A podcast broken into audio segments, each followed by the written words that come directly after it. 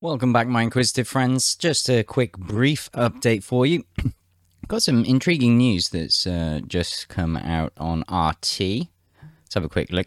Energy company Orsted admitted the possibility of cutting off gas supplies from Russia. This is uh, Russia Today in Russian, as it says at the top, so there will be some some strange language as it auto translates. But the, the main gist of this news is the leading Danish energy company Orsted said it still did not intend to pay for Russian gas in rubles and admitted the possibility of a cessation of supply. Same old story, we've heard it all before. Clearly, they haven't opened an account in Gazprom Bank. Their payment deadline is May 31st, so tomorrow it is up. Gazprom Export continues to demand that Orsted pay for gas supplies in rubles. I've no idea how long it takes to open these accounts. Uh, I suspect, however, if they started the process, I don't know. I don't know how, how this works. But it looks like Denmark is next.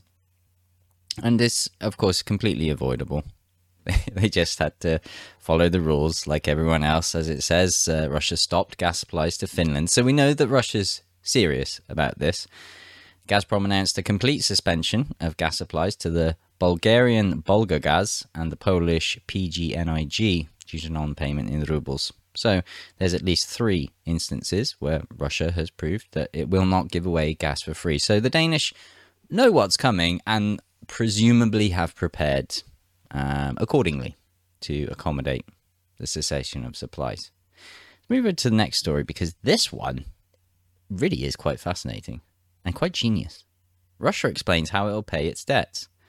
A reverse ruble for gas scheme will be used to cover interest payments, Minister says.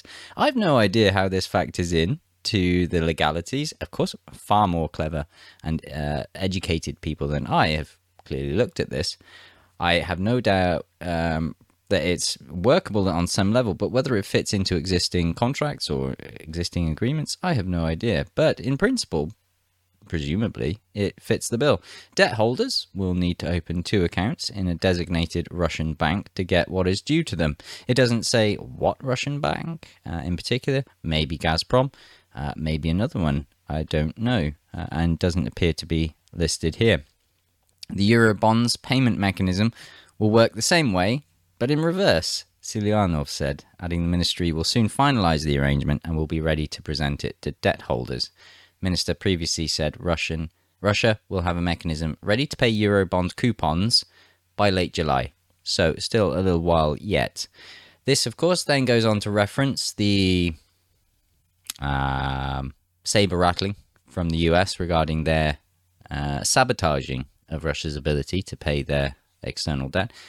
And this then quotes Janet Yellen If Russia defaulted, I don't think that really represents a significant change in Russia's situation they're already cut off from global capital markets. Well, I, I think correct on the first point, but not on the second. she added the now expired exemption exists to allow a period of time for an orderly transition to take place and for investors to be able to sell securities. What if they don't sell those securities as expected and migrate to this? Uh, how do they put it? So it'll be, I guess, debt for rubles or rubles for debt. hmm, I'm going to keep my eye on this one because this, if if it works, is genius. Why wouldn't it work? If you want to press X for doubt on something, what about this news that Poland seeks to seeks control of World Fund to rebuild Ukraine? My tinfoil hat here went nuts. Why would? Hmm, uh, let's just get into some of these things. Uh, it it was up to Poland to make sure that grain from Ukraine, at least in the part that it can, will reach the markets. Hold up, who put Poland in charge? Now it states here that Poland was mentioned practically everywhere as the country that provides the most assistance to Ukraine. Sure, sure, uh, 3.7 million refugees and the help supplied to them is a lot, probably the most. Sure, but that doesn't automatically grant certain I don't know, rights. Uh, this is Jacek, Jacek, who attended the World Economic Forum in Davos. Aha. So we know where his allegiances lie. Uh, I think it was him. Apologies if I got that wrong. I find this extremely fishy.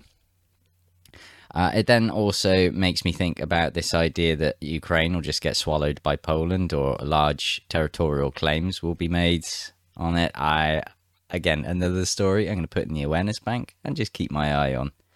And now for a funny one that was announced yesterday Norway adopts a new name for Belarus. Can't make this shit up. The move is intended to prop up the cause of democracy in the country.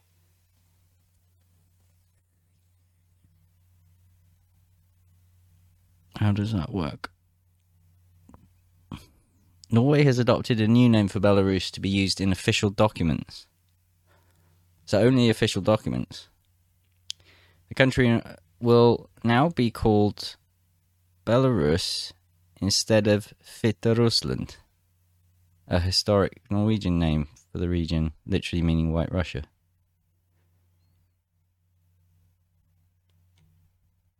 So they're changing the Norwegian name to the English name, and that helps democracy.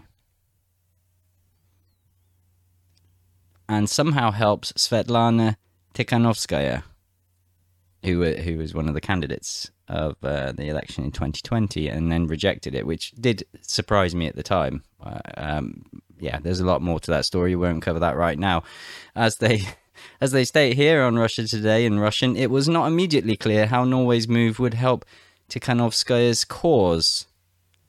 Given that Belarus has been the official English language name of the country since it gained independence after the collapse of the Soviet Union, the name was adopted instead of the word Byelorussiya, Byelorussiya, which in the Soviet era replaced the name White Russia, used to refer to the region during the time of the Russian Empire. So, very confusing, that one. Uh, if you'd like to use the term clown world, I think this fits the bill. That is baffling, say the least. Norway, get your shit together. Seriously. Anyway, that's, uh, just a quick update on some of the news pieces that certainly made me chuckle and also uh, quite surprised me. This debt for rubles, very intriguing. We'll keep my eye on that one. Um, I, am sure that Russia will plow on ahead, and I'm sure that the West will say that's illegal, you can't do it, and people will subscribe to it anyway, as we've seen with gas. Not not all of them, as again illustrated by Denmark. Uh, I, I guess we'll have to see what sort of contingency plans they have in mind, and whether they're depending on Norway.